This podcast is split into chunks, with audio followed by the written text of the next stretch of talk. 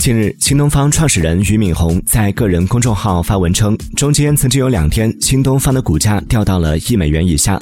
有朋友关心他心情如何，俞敏洪表示已有一个多月没有看新东方的股价了。股价的高低不是自己做新东方的动力，只是源于心中的热爱。